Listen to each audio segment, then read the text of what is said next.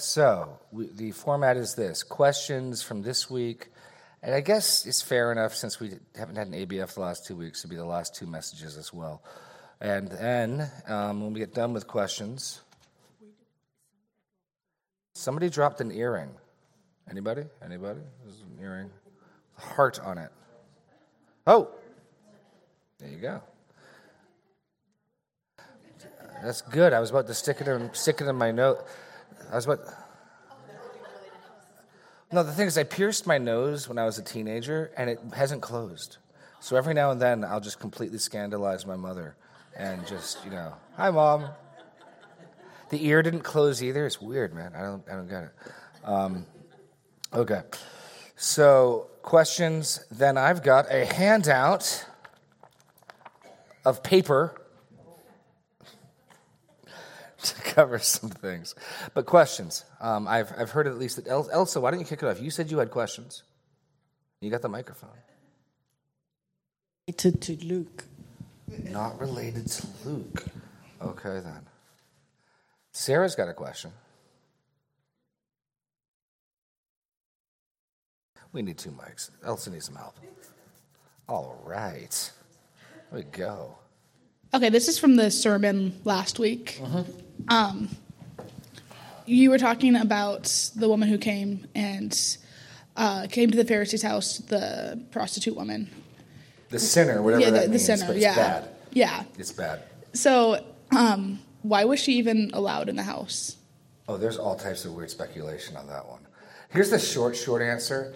If you compare this account of Simon the Pharisee, there's a guy named Simon the leper, where a very similar account happens in uh, John. And so some people want to argue actually that Simon the Pharisee is Simon the leper. That's possible. Some people go a step further and want to argue he's Lazarus or he's Lazarus' father. That seems less likely to me. Um, but f- frequently, these homes are going to be somewhat open. You're opening a feast, someone's sneaking in, and plus, they're not going to want to touch her. I mean, they're, they're not going to want to. You're in the Mediterranean, in the Middle East, you've got open windows that air is supposed to move through. For whatever reason, she was able to get in. Um, there's no indication that she's invited, but apparently, maybe they were even eating outside in a courtyard or something. I mean, don't have all the same assumptions that we have. Their homes were much smaller than our homes today. And so, for whatever reason, she's able to get in there. Whether she just sneaks in, whether there are open doors, whether or not it's outdoors, I don't know. But she, the reason I say that is if, if there is, I think it's unlikely, very unlikely, that it's Lazarus' father. I can't imagine Luke not mentioning that, especially while Simon the Pharisee is reasoning to himself he would know what sort of woman my daughter is, which would be this if it is. Um, I think it's far more likely, by the way, that uh, this sign of homage and reverence um, occurred twice. If, if a common way of showing honor to someone is to anoint them, then all you have to say is two women at two times in Jesus' ministry anointed him.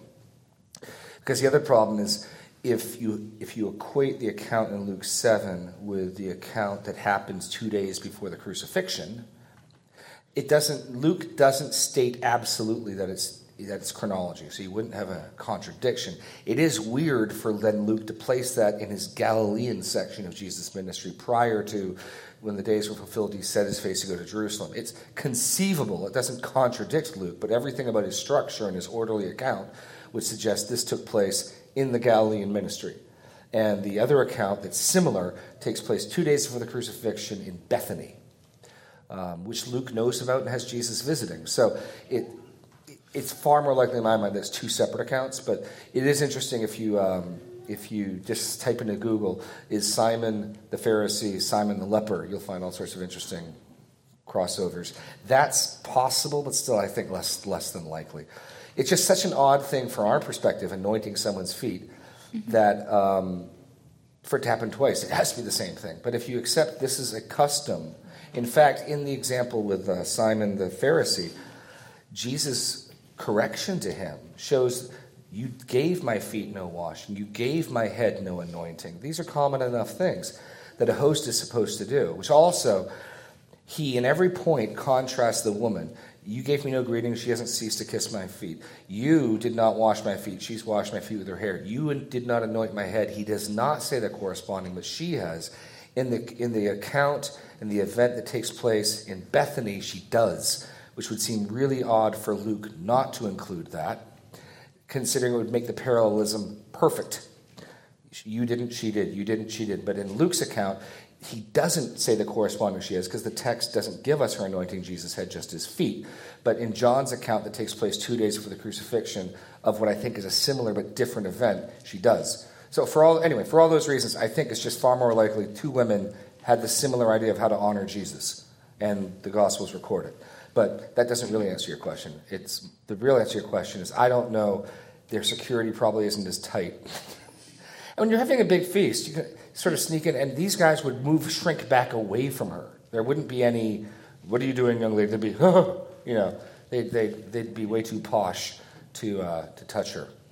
Yeah, well, it just seemed odd to me that after you emphasized how they didn't want to become unclean, hmm. that, oh, well, we're just going to let this unclean person come into our house. Well, and Luke's telling, once she heard, she went straight away, is this was a very sudden, yeah. quick thing. Mm-hmm. So it, it, she, she finds out where Jesus is. She makes a beeline to that house. She goes straight in. She falls at his feet. And then everyone's kind of like, awkward, you know. Um, and the thing I love about that story is Jesus doesn't turn to look at her until much later in the story. We're told when Jesus turns to look at her. So presumably she's doing this and Jesus is just carrying on eating there. No, no, look at the movement in the text. He talks to Simon. Simon, I'm having something to say to you. She's presumably still doing this because the Greek verb tenses are imperfect. It's taking place. And Jesus even insists, and she hasn't stopped doing this. So she's, this isn't just something she does quickly, this is taking time.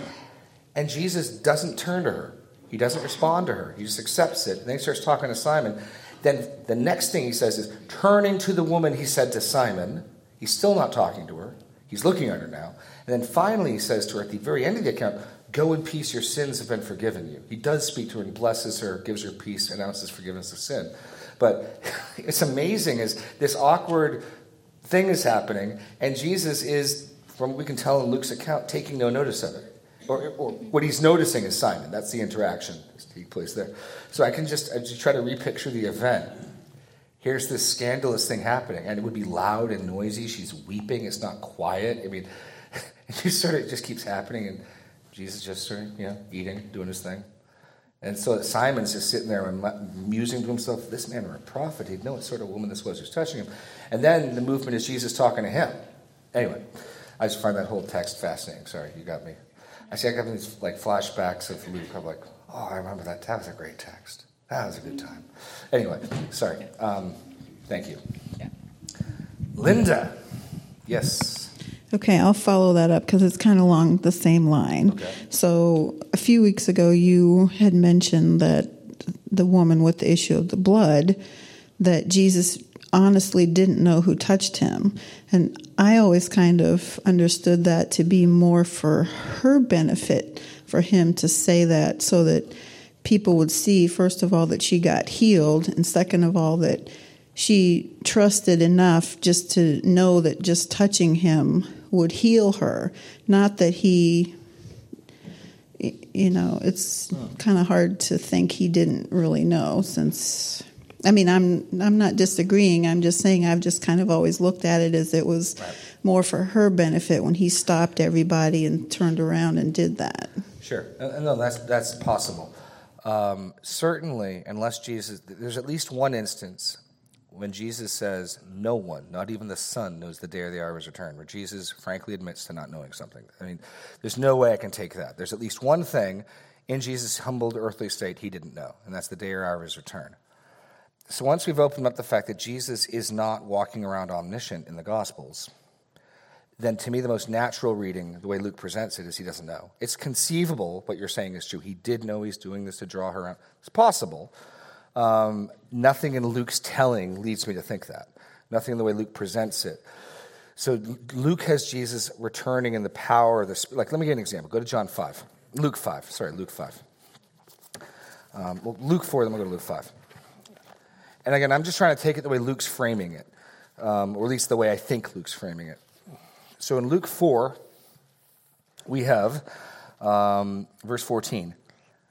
And Jesus returned in the power of the Spirit to Galilee. Now, this is important because I think what Luke wants us to conclude is that when Jesus does powerful miracles, it's the outworking of the Spirit's power, not his own natural power. In other words, I don't I think Luke wants us to understand, I think Luke wants us to conclude the miracles Jesus does are done in the power of the Spirit, not his own innate power. And that's, I think, confirmed in Luke 5.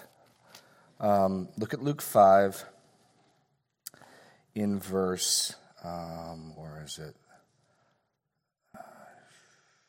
Yeah, 17. On one of those days, as he was teaching, Pharisees and teachers of the law were sitting there who had come from every village of Galilee and Judea and from Jerusalem, and the power of the Lord was with him to heal. So Luke seems to be pointing the reader to the fact that Jesus' miracles are done in the power of the Spirit, they're done in the power of the Lord, not fundamentally as the outworkings of his own, which he does have innate power. He's not utilizing his innate power, he's relying on the Spirit and the power of the Lord's on him to heal. So, all the miracles we've just seen the, the paralytic that we're about to see, the, the, the leper, and all the miracles in chapter 4 and the healings, I think Luke is leading us to conclude are done in the power of the Spirit, done in the power of the Lord, not done in Jesus' own innate power not denying Jesus has innate power. That's not how he's doing it. That's not the power he's utilizing. Um, I, I, think that's what Luke wants us to conclude. Likewise, Luke showing us Jesus learning has done nothing to make me think Jesus is walking around constantly um, omniscient. So then when I get to chapter, where's the woman who touches him? Seven? Um, no, eight. Nope, nine. One of these. Hold on. Where is it? Nope. Nope. Is eight? Where is it? Oh, it's, eight. There it is, eight. It is eight. Okay. Um, verse uh, 42. Uh, the middle of 42, as Jesus went, the people pressed around him, and there was a woman who had a discharge of blood for 12 years. And though she had spent all her living on physicians, she could not be healed by anyone. She came up behind him and touched the fringe of his garment, and immediately her discharge of blood ceased. And Jesus said, Who was it that touched me? When all denied it, Peter said, Master, the crowd surround you and are pressing in on you. But Jesus said, Someone touched me, for I perceive that power has gone out from me. Now, part of the reason why I think Jesus doesn't know is Jesus not only asked the question, now he tells us why he's asking the question. And it's his perception of power going out of him. So I think we're starting to move towards dishonesty. If, no, I know perfectly well who touched me, uh, because I know she touched me. I know someone touched me because I felt power go out from me. That's his ground for why he's, he's asking the question, which I think I wouldn't die on the hill. You, you could be right, but I think everything I'm seeing in Luke is leading me to think, no, he genuinely doesn't know who touched him. What he does know is power's gone out from him. And therefore, someone must have touched me. Who is it? I, I think. But I'm just trying to take my cues from the author um, and, and what, he, what I think he wants me to conclude. So when Jesus gives reasoning for why he asked the question, he does know power went out from him. That's why he's asking. Which, I mean, could he? No. I tend to think, Linda, that certainly the Gospels do show Jesus evidencing supernatural knowledge. There's no denying that. Um, you give the example of uh, John 1 to Nathanael, while, you, while I was far away off, I saw you underneath the tree, right? How do they know that? Or we have examples of Jesus knowing people's names. Zacchaeus, come down from there. Today salvation has come to your house, right? There are likewise examples of prophets in the Old Testament knowing things they have no business knowing either. The simplest example would be Elisha and the axe, not the axe, and Naaman, Naaman and Elisha. So Naaman comes and he's healed and he wants to give a great gift to Elisha, and Elisha says no. But then his servant runs after him and says, Elisha changed his mind. And they give him the garments and they give him the silver. And Elisha somehow knows this has happened, and the guy is struck with leprosy. So we have examples in the Old Testament of prophets empowered by the Spirit of God gaining supernatural knowledge. If I had to guess, and I think this is the direction Luke's going, it couldn't be dogmatic, that's likewise how I'm to understand Jesus' evidences of supernatural knowledge. That he voluntarily limits himself to what he's going to know. The, the example I use, I want to be very careful, I'm not denying the deity. If you have um, I, if you have like my we, we bought a, a used van for our family but it happens to be the van with all the bells and whistles But if I could somehow have a button that turned off power steering, that turned off all the, the bells and whistles, I could say driving my car is no different than driving the, the normal version of the van. Yet at the same time, my van is still the deluxe version. So if Jesus doesn't utilize any special abilities that you and I don't have, then I think you can take passages like he was made in every way like us, in every respect, yet without sin. He was tested and tempted like us in all ways, yet without sin. He was likewise had to be made like his brethren. All those passages about the similarity of his experience and ours can hold up and still insist at all times he possessed the attributes of God. I'm just saying he didn't at all times utilize the attributes of God. Seems to be the best way to put those two things together. Yes, Elsa. So my follow up to that is then after his resurrection. Oh, that changed. Oh, right, yes. Yeah. Yes. That totally changed. Yes, totally changed. This is only for his humiliation. What, what Philippians 2 refers to as he emptied himself.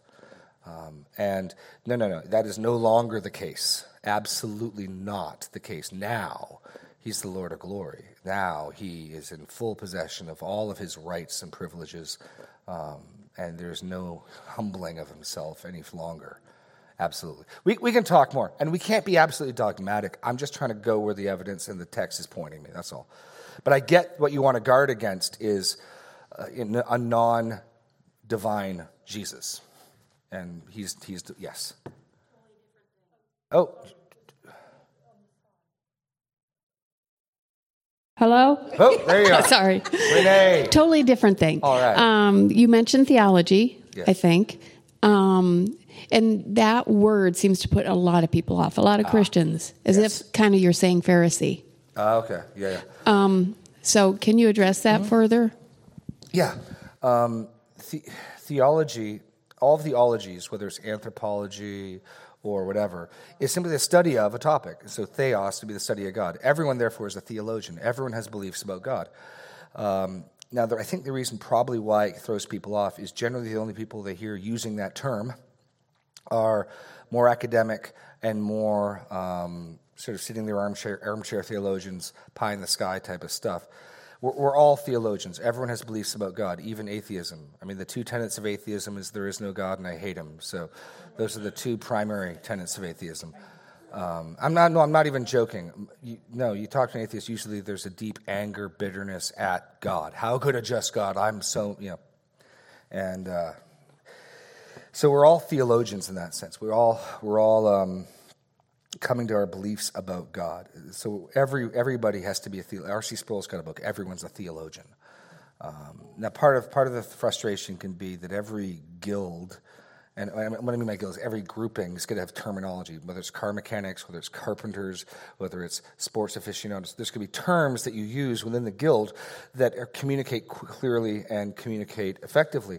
But there's a secondary function guild speak serves, and that's keeping people out, making a dividing line. And so, another sort of obnoxious thing theologians can do is use terms to keep people out. You know so it's, it's why i try not to use some of the bigger words in sermons. Occasionally i will if i think maybe you'll encounter it in a book like this is this this is what some people call this just in case you're reading you encounter subkenotic theories of the incarnation which is what we were just discussing a minute ago. Oh you know but that's the guild speak for it you know and and amongst people who know what i'm talking about that is an effective and helpful way to communicate. It's not simply pompous. It, it, amongst people who know it it's just as helpful as two mechanics using precise terminology about you know timing rotor what i, I can't even fake it. You know um, your your blinker fluid's low. You know I, I'd, I'd fall for that. I'd fall for that you know. Um, so, but no, but the problem is you can just as easily shut people out and be a pompous jerk with guild speak you know, and so so that you, uh, I think it can get a bad rap that way. So, but we know we're all theologians. We're all coming to understand beliefs about who God is. We're all coming to beliefs about the way the world is. We all have beliefs about what's right and what's wrong. We all have beliefs about how people ought to act. We all have a theology, every one of us. Whether or not it's a coherent theology, whether or not it contradicts itself, whether or not it's well thought out, that's up for grabs. Um, uh, is, is Scott Kern here? No. He, he, Scott Kern had a friend he, he brought over so that we could try to evangelize her. Um, and she had, one day, she probably came up two or three times, really, really sort of free spirit, off the walls, fun person. But, but when she laid out what she believed, it was this amazingly complicated pastiche, pastiche of like Hinduism, and it, it was just weird. It like had reincarnations, it had levels, it, it was really, really um, bizarre. And you know, and I sat there and she explained it all out, and, and I said, "That is fascinating." Um, no, really, it was. It was something. She was excited about it, and I said, "You know, if you're right, I think I ought to quit what I'm doing and get on board with that." Um, the question I have for you is, what makes you think that's right? Like, where'd you learn that from? Who taught that to you? What do you see in the world that you think makes that true? And she looked at me like I had three heads. Clearly, that thought had never entered her mind. Was, she went through it. And basically, her answer was, I like it. And I, I said, I mean, she didn't say it that simply, but that was basically the answer is, I, I, I think this is beautiful. I like this. Okay, um, try not to be a jerk here, but so you're banking life and eternity, and I'd already laid out what I thought was true in a previous conversation, and your rejection of that because you like it. That's, that's, that's a pretty big risk, man. She didn't come over again. But um, no, she was welcome to. She just didn't come over. No, no, but the thought of like, why? The warrant. Because in postmodernism, you're just encouraged to believe whatever you believe because you believe it. Good for you. That's the you. And so, me just trying to gently probe what makes you think what, what you just said corresponds to what is was just an entirely new thought. So, which is to say, people's theology can be crazy and it can be completely incoherent and it can be groundless and baseless. But make no doubt, they have it. They have a theology. Um, so then the challenge is is our knowledge of God true? That's, that's the challenge. But no, the- theology is just the guild speak for the knowledge of God, what we believe about God, which would be the simple way of saying it. Yes. You, I have a totally different question now. You brought up Abraham in the Yes, sermon. Yes, I did. So, how was Abraham, Isaac, Jacob, Moses, etc. the saved? How were they saved? Um, go to Romans 3. Great question. I'm assuming the logic is because Jesus had not yet died for them, right? Paul answers that. This is, I'll try to tie this into your last question about unbelief and atheism. The most common objection um, we get, I get to, to God, the Christian worldview, is the problem of evil. In guild speak, theodicy. But we can just say the problem of evil. And, um, and basically, the problem of evil is, is, is generally presented as how can there be an all good God who's all powerful and knows everything, and there still be evil? Paul is going to deal with theodicy exactly upside down. He's going to have the problem of evil he's going to deal with. It's the exact opposite problem of evil we're dealing with. Love this in Romans 3. Okay, so Romans 3, starting verse 21. Paul, after taking a long aside all the way from 118 through 320, is now back to his thesis, the gospel. So 118 to 320 is why you need the gospel, the, the wrath of God, the condemnation of man, and why there is no escape. So um, actually, go back to 19. We'll get the close.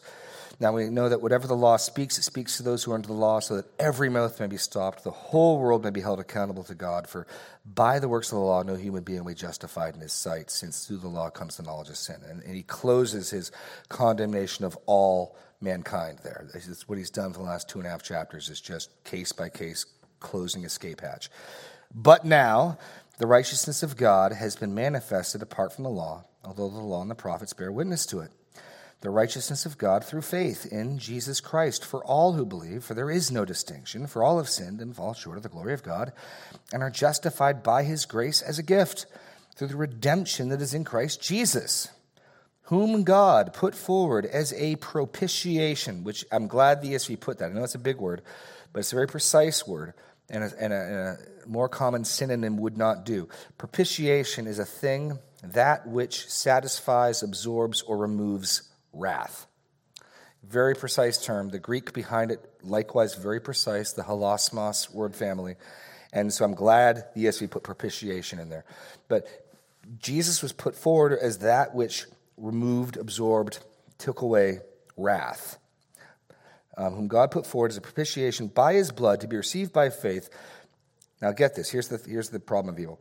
This was to show God's righteousness so, why did God put Jesus forward publicly? Why couldn't Golgotha have been done privately somewhere else? Why, why, why do it in front of the watching world?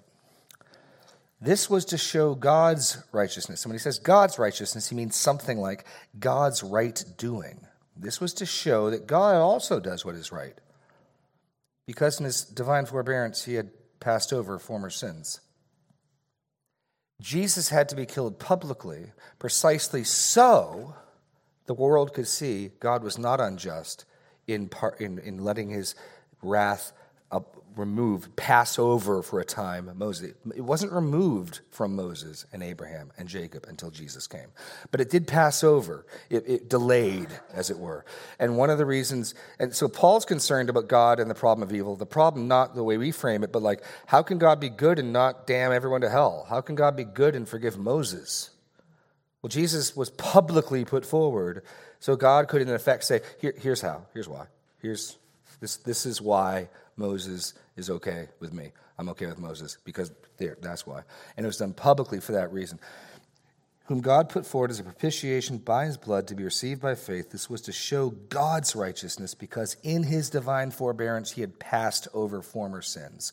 It was to show his righteousness at the present time, and love this, so that he might be justified, that he might be just and the justifier of the one who has faith in Jesus. Now, just about every other system has God being doing one or the other, but not both. So you go over to Islam and, and Judaism, and you've got a righteous God who judges people. But they have a much harder time. How does he justify? So there's going to be, or most of the people I know in the world today, God's a sweetheart. He'll for, he just forgives. It's God's nature to forgive. He's a justifier, but he's not just. And the cross proves God both just, he does what is right, he punishes sin, he does not let the innocent go free, and he's the justifier. He's the one who can make people, pronounce people just. That's the cross. I mean, if you want to summarize the message of Christianity, that's about as summarized you can get. The, the gospel is how God can be just and justifier. That's the gospel. Anyway, yeah, keep going. Oh, they took the mic from you and cut off at two questions. She's got a third. Okay. Okay, and um, and another example, scriptural example that um, God showed to me is John uh, eight fifty nine. No, fifty eight. Well, starting earlier, but when Jesus was talking to the Pharisees and saying, "You are of your father, the devil," and they said, "No, we're not of fornication. Yeah, yeah, yeah. Our father's Abraham," and he said, "Well." They were offended because he said that Abraham knew him. And in verse 58, Jesus said to them, Most assuredly, I say to you, before Abraham was, I am. Oh, no, that's not the one. Verse 56 Your father Abraham rejoiced to see my day, and he saw it and was glad. So to me, that's an example that Abraham knew Jesus. Oh, no, I, I think once Savior. Abraham died and was taken to the place of comfort, he probably met Jesus at that point. and let me explain. Here's what's going to like. He probably was almost certainly mm-hmm. some of the confusion about how things are going to work was lifted. Um, things that God had yet to reveal in Revelation, because of course, when Abraham's alive, you, you, don't even have the books of Moses. Um, he had he he maybe mm-hmm. had the book of Job, maybe. That's mm-hmm. about it. Plus, whatever God said to him audibly in his life. So Abraham has got tiny amounts of scripture, if anything. What? Yeah. According to Hebrews, yeah. Well, mm, maybe that you don't want to read too much into that. God will provide a lamb because we know how heavily laden God will provide a lamb is, right? We know how that's just echoing and dripping Jesus. But in the immediate reality, God in fact did provide a ram caught in the bush. so I don't. I think Abraham may well have spoken better than he knew, rather than Abraham saying, "Son." God will one day, and perhaps even now. I, I, think the real crisis of his son in front of him, who's about to you know, kill, is probably. I don't see any reason for Abraham to necessarily know he's speaking as well as he is, because the first instance meaning is plain and right there, and God does provide a lamb. But Hebrews tells us he was trusting in God to raise his son from the dead. That's amazing because he knew God said through Isaac, not just through any old descendant of Abraham, through this descendant will I make your people as numerous as the sands of the sea. So, how can God have me kill this kid when this kid hasn't had any of his own children? Guess God's got to raise him up. We will be back. Yeah. Oh, yeah. Yeah, yeah. Absolutely. Absolutely. Yes, Renee. And when um, Abraham met Melchizedek, I've been told that's a pre-incarnate. Um, That is Christ. held by some. I would not agree. I Oh, wouldn't get, I wouldn't okay. Get in a, wouldn't get in a fight over it, but Okay. I don't. Do, do, I'll post it up today. Um, the, probably the best teaching I've heard on Melchizedek is by D.A. Carson, and he did a message called "Getting Excited About Melchizedek," in which it's fantastic. He takes Genesis 10 and 11, he takes Psalm 110, and he takes Hebrews um, 5, 6, and 7, and he puts them together because those are the three places Melchizedek's mentioned. He's mentioned in the account in Genesis, he's mentioned in Psalm 110, and he's mentioned in Hebrews. That is it. And he puts it all together in a masterful way. I'll post it up. But he gives some of the reasons why he does not think. Guild speak. I don't think Melchizedek is a Christophany which would be the term for a pre incarnate appearance of Christ. Um, so it's possible. I wouldn't get in a fight about it, but I, I don't think so. Um, How yes, about there are the plenty of burning people bush? who do. What? How about the burning bush? Absolutely. Okay. Absolutely. And well, here's a crazy one. You're in John. Go to John 12. this one is remarkable, right? Okay. John 12. Verse 37 Though he had done so many signs before him, they did not, still did not believe in him. So that the word spoke by the prophet Isaiah might be fulfilled Lord, who has believed what he has heard from us, and to whom has the arm of the Lord been revealed? Therefore Isaiah said, Therefore they, therefore they could not believe, for again Isaiah said, He has blinded their eyes and hardened their heart. in a pause. Anyone know where this is found in Isaiah? And does anyone know how chapter 6 begins? In the year that King Uzziah died, I saw the Lord high and lifted up, and the train of his robe filled the temple, right? This big, glorified picture of God. Okay? Verse 41 Isaiah said these things because he saw his glory and spoke of him. That's Jesus in Isaiah 6. So, I mean, that's just boom. You know, I mean, as far as I can tell, be interested in testing this hypothesis out. As far as I can tell, Jesus is the person of the Godhead who is always, as far as I can tell, always the one who is mediating between man and God. Whenever God shows up to speak to someone, it's Jesus. I wouldn't be surprised, could not prove it, would not be surprised if the member of the Trinity walking in the garden with Adam and Eve is Jesus. That, that would seem perfectly consistent to me. Couldn't prove it. That would be my hypothesis is wherever I can prove it, wherever I can figure out which member of the Godhead is here interacting, is Jesus. Um, so, I, yes, Sarah. Would that hold true with Moses meeting with God? Yeah, I think it would. Um, we are told in Corinthians that the, the pillar of fire is, G- I mean, yeah. So, uh, again, things not to write books about, things not to, you know, start sects and movements on, but there does seem to be a consistent pattern. So, the angel of the Lord in the Old Testament who shows up and talks to um, Samson's parents, that's almost certainly Jesus, um, pre incarnate Christ. Technically, Jesus is the name given to him after he's born. So you wouldn't rightly be calling him Jesus, actually, um, in a sense. I mean, we can call saying, we can call him Jesus, but um, so yeah, okay. Yes. Other questions? I, I eventually do have a handout. This is we're having a good discussion. That's cool. Go, let's go. She does. Tell you what. Can I have some Sarah? Can you help hand? Can I get someone to help hand these out? Sorry. Even if we don't get through them today, I do want to hand them out to you. And this might be something for another time, but I'm wondering Actually, I um, need a copy. Can I have one copy? the Jews are looking for a Messiah, right? The ones who are practicing, yes. Um, they don't believe the Messiah has come. What No. are they looking for? A geopolitical savior. Geopolitical. A earthly. No, today. An earthly. So, okay. So, go to Psalm 2. Go to Psalm 2.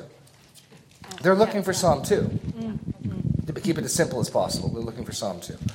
They want a Messiah who is feared by and rules the other nations. They want a Messiah who, in Jesus' day, would cast off Rome.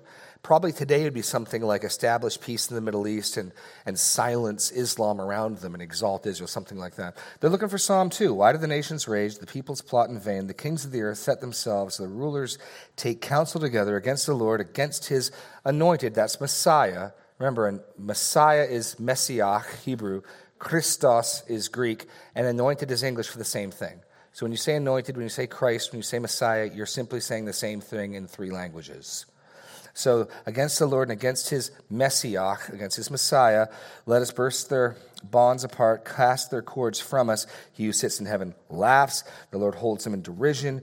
Then he will speak to them in his wrath, terrify them in his fury, saying, As for me, I've set my king on Zion, my holy hill. I will tell of the decree. The Lord said to me, You are my son. This is the Davidic language of the Davidic covenant, 2 Samuel 7.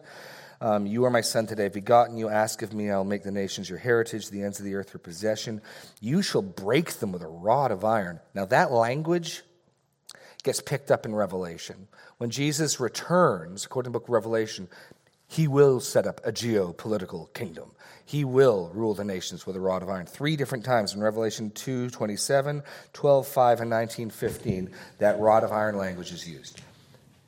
But it isn't um, descriptive of his first coming. They, they were looking, what we would say we're looking for in his second coming, they're looking for in the Messiah's first coming. The, the, the, political deliverance, the, the smashing of enemies, the, the rescuing of a earthly people, all those things they're looking for in their Messiah's first coming. That's, that's the mistake. She doesn't have the microphone, folks. Uh, but what offends them is that he was led like a lamb to the slaughter yes. and he turned the other cheek. Yes. That's what offends them, apparently, yes. right? According to 1 Corinthians, that's exactly what offends them. 1 Corinthians 1. Um, so, Jews, hold on, let me read it. If you can't quote it, look it up. Um, okay. So, yeah, there it is. 120 where's the one who is wise? Where's the scribe? Where's the debater of the age? Has not god made foolish the wisdom of the world? For since in the wisdom of god the world did not know god through wisdom it pleased god through the folly of what we preach to save those who believe. For jews demand signs. They are looking for this powerful sign working messiah. And greeks want wisdom. We preach christ crucified a stumbling block to Jews, a crucified Messiah. No, the Messiah smashes his enemies with a rod of iron. He doesn't get nailed to a tree. That's precisely the issue they're stumbling over. We saw Jesus' own disciples stumble over that and almost fall away. I mean, when he's walking on the road to Emmaus, oh, we had hoped. We had hoped he was the one going to deliver Israel, but they killed him. I mean, they they don't have a category either. They just don't fall away. But yeah, it's the, the shame, the reproach on the Messiah is what they stumble over. Absolutely. But being raised for the dead is not a powerful enough sign. if they don't listen to Moses and the prophets, right. see, we came back round. Right. If yes, they don't listen did. to Moses and the prophets, neither will they believe if someone is raised from the dead.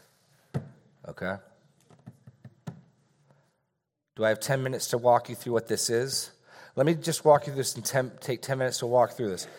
Um, so, the whole point of this little handout you have is to argue that the Bible accounts for its own writing. Now, again, someone would say that's a circular argument. You can't appeal to the Bible to support the Bible. All I'm trying to say is if we're going to take the Bible's testimony at all, the Bible gives an account of how it was written. People will say things like, oh, men just wrote things down. And, you know, now the Bible tells us what happened. And the other thing I want to point out is the Bible insists that there is no distinction in power or authority or our responsibility whether God speaks audibly, whether an angel comes and talks, whether a prophet comes, or whether you have a book in your hands, there is the same amount of power, the same amount of responsibility, and the same amount of authority. That's what I'm trying to argue. And it's, it's scripture heavy, so I'm just going to walk through the argument. I'd encourage you to read this on your own at some time, walk through this. Um, this is me leaning incredibly heavily on Wayne Grudem. He, he wrote a chapter in a book on biblical authority and inerrancy, and I thought it was so well argued that I pretty much ripped it off. So um, I don't claim any credibility for the the uh, originality of this content. So first, Old Testament reports of direct speech made from God to men and women. And the other thing I'm trying to get at is this: you'll commonly hear today statements like. Um, human language couldn't possibly communicate divine truth. It's a weak attempt. It, it, you know, it, it's limited, right? So the very first encounter, you got Adam in the garden. God's talking to him, and there's not the slightest indication of Adam going, "What exactly do you mean not to eat? I mean, could I nibble? Could I?" Like God speaks, Adam hears, Adam disobeys, Adam's found guilty. Neither God nor Adam enter into any sort of um, semantics disputes about what words mean. The point simply being, um, the Old Testament reports a number of accounts where God speaks to man directly. Not a ton of them, like Moses, Abraham, Adam.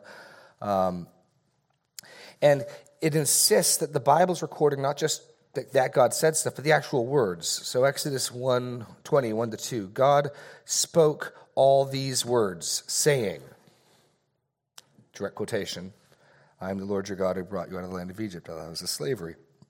Where the Lord said to Abraham, Abram, sorry, go from your country and your kids and your father's house to the land that I'll show you. So that's the first step in the link in the chain.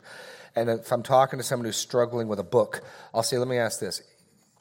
Um, could God speak and be understood to people? Like these accounts, could, is that, or is that beyond his ability? Because this is all done. I'm, what I'm trying to push back against is the hermeneutics of humility, where people like we just these are human, these are man's words, these are weak, these are frail, faulty things, and yes, it can it can sort of um, at times give us some inclination, some inkling of what God's getting at, but we really can't deal with it that precisely. Okay, get rid of the book for a moment. If God wanted to show up and talk to somebody, could he communicate clearly and precisely? And usually they'll grant that. Cool. The Bible records he's done exactly that. Great. Okay, next step. Sometimes God sent prophets with his own words. Prophets are viewed as authoritative messengers of God who spoke not just his message, but his very words. And I'm going to show you some texts that insist on that. Not just the message. There are times where it seems like just the message go warn Pharaoh or go warn Nineveh. But there are other times where it's explicit. You will say these exact words to them. That they spoke God's very words is what sets them apart from all other prophets. So Deuteronomy 18, 18 to 20. I will raise up for you a prophet like you from among your brothers. I will put my words, not my thoughts, not my ideas, my words into his mouth, and he shall speak to them in all that I command. And whoever will not listen to my words that he shall speak in my name, I will require it of him. So, two things. This, this prophet, at least sometimes prophets are said to speak word for word what God wants them to say. And when they do that, God says, You're just as accountable, just as responsible as if I myself were doing it audibly. In other words, there's absolutely no loss of clarity, responsibility, or authority whether the words are spoken out of the air by God Himself or whether a prophet is showing up to do it. They're, they're one and the same. That's the point I'm trying to argue here. Another example um, Exodus 4, God speaking to Moses. Now, therefore, go, I will be with your mouth and teach you what you shall speak. And notice the specificity of these claims. It's not just, Moses, you put, find the words, you figure it out, but just go tell Pharaoh to let my people go, however you want to do that. Put it in your own words. I'll be with you and teach your mouth what you should say. Or Ezekiel 2 7, you shall speak my words to them, whether they hear or refuse. Thus, what the prophet says in God's name God says. So when a prophet's functioning properly, the Bible treats God speaking to Abraham, God speaking to Adam, and a prophet rightly speaking for God as identical in the matter of authority, accuracy, and responsibility. Okay? So 1 Kings 21:19, you shall say to him, then we open quotation marks, thus says the Lord, have you killed and taken possession? And you shall say to him, Thus says the Lord, in the place where the dog licks up the blood of Naboth, shall the dogs lick your own blood. Um, not, not very happy saying there. But, and I'm not going to go through all these examples, but you'll see that. Um, so to, to dis, so what the prophet says in God's name, God says, which turn over to page two, thus to disbelieve or disobey anything a prophet says is to disbelieve or disobey God. Probably the most striking example is, is 1 Samuel. So um, the prophet Samuel comes to King Saul and says, Wait, this is the word of the Lord, wait for me four days and I'll offer the sacrifice. And Saul does not do that. And he tells Saul, This is the word of the Lord. You're going to go strike Amalek with the edge of the sword. You shall not leave anyone alive. And Saul doesn't do that. And so Samuel comes back in 1 Samuel 13, 3 to 13 to 14, and Samuel said to Saul, You have done foolishly. You have not kept the command of the Lord your God, which he commanded you. And Saul does not say, wait a second, God didn't say anything to me, Samuel, you did. Samuel treats Saul's refusal to listen to what he says as, not treats, he names it, you have not kept the command of the Lord your God, which he commanded you. Because there's no shift. When a prophet's functioning properly, it's as though God himself is speaking. There, there's no distinction. And then a little later, why then did you not obey the voice of the Lord? What do you mean, Samuel? I never heard the voice of the Lord. I only heard your voice. Because when Samuel is functioning properly, rightly authorized, it's no, dis- no difference as though God. So when Saul doesn't obey Samuel, he doesn't obey God. When Saul doesn't heed Samuel's voice, he is not heeding the Lord's voice. Okay? So that's the first point. God himself, so if you think of the chain, God himself can speak authoritatively and clearly. God can give words to prophets to speak authoritatively and clearly, no loss. And then God is the one who can write this down, and it's not going to lose anything there either. There are also many accounts of the writing of words that were taken to be God's words in written form. So, Exodus 24 4, them, and Moses wrote down all the words of the Lord. Exodus 34 27, the Lord said to Moses, Write these words. Notice it's God who's making the move from oral to written. It's God who's initiating that move. This isn't man's idea. This isn't something man came up with. At least the text is crediting God with responsibility for the move from oral to writing. The Lord said to Moses, Write these words. In accordance with these words, I have made a covenant with you and the people of Israel. Moses wrote down their starting places stage by stage. Um, and then, thus, when we get to the end of Deuteronomy, Moses has got a book in his hand when Moses had finished writing these words of the law in a book to the very end, which is why Joshua in Joshua 1 8, I don't have it here, this book of the law shall not depart from your mouth, but you shall meditate on it day and night, so that you be careful to do according to all that was written in it, for then you will make your way prosperous, and then you will find success. He's got a book, because Moses gave him a book. And, and so God starts then talking about his word in written form. Um, there are many passages that demonstrate the reverence and care for which the scripture exhort and expect that we will treat the words of God. Um, Deuteronomy 12:32 Everything that I command you you shall be careful to do. You shall not add to it or take from it. And then you start getting into the Psalms and you start seeing David's absolute reverence and awe of this written word. Again with no inkling that we've lost anything whether it's God himself speaking whether it's the prophet speaking God's very words or whether it's the words the prophet wrote down at God's command you're dealing with the same thing. Um, so the New Testament and its authors have a consistently high view of Scripture. You can read through those. Um, I'll just want to point out one at the bottom of page three. Now remember, and we'll end with this. Um, the last page, by the way, just shows examples of the New Testament writers taking the Old Testament claims, especially historical claims, as fact. Um, look at look at Hebrews three seven. This is amazing the way so one of the things that's interesting is all the different ways biblical authors will introduce biblical quotations. And in hebrews 3 7 therefore as the holy spirit says and then he cites david in psalm 95 now the greek is even clearer because it's a present active indicative verb. You could translate it as the holy spirit is saying. And i think what he's getting at is if you're reading psalm 95 you're hearing the voice and the word of God. You're hearing the Holy Spirit who authored this. And even though this is hundreds and hundreds of years after David wrote this, he's as the Holy Spirit is saying. It's crazy.